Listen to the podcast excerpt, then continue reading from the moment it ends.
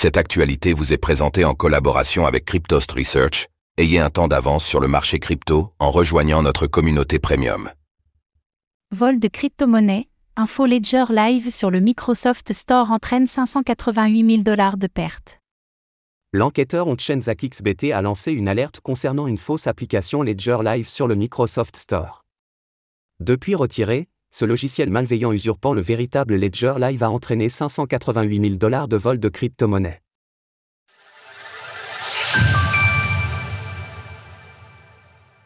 Microsoft Store retire une fausse application Ledger Live.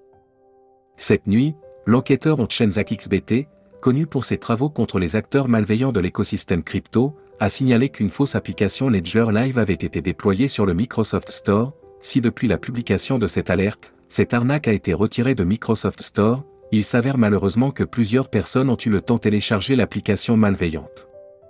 Ainsi, cela a engendré des vols de crypto-monnaies à hauteur de 588 000 dollars, soit un peu plus de 16,8 BTC. L'ironie de l'histoire, c'est que l'application Ledger Live permet pourtant de naviguer dans l'écosystème Web3 de manière sécurisée. Toutefois, il s'agit de la télécharger uniquement depuis le site officiel de Ledger, quelle que soit la réputation de tout autre site tiers pouvant proposer le dit logiciel au téléchargement.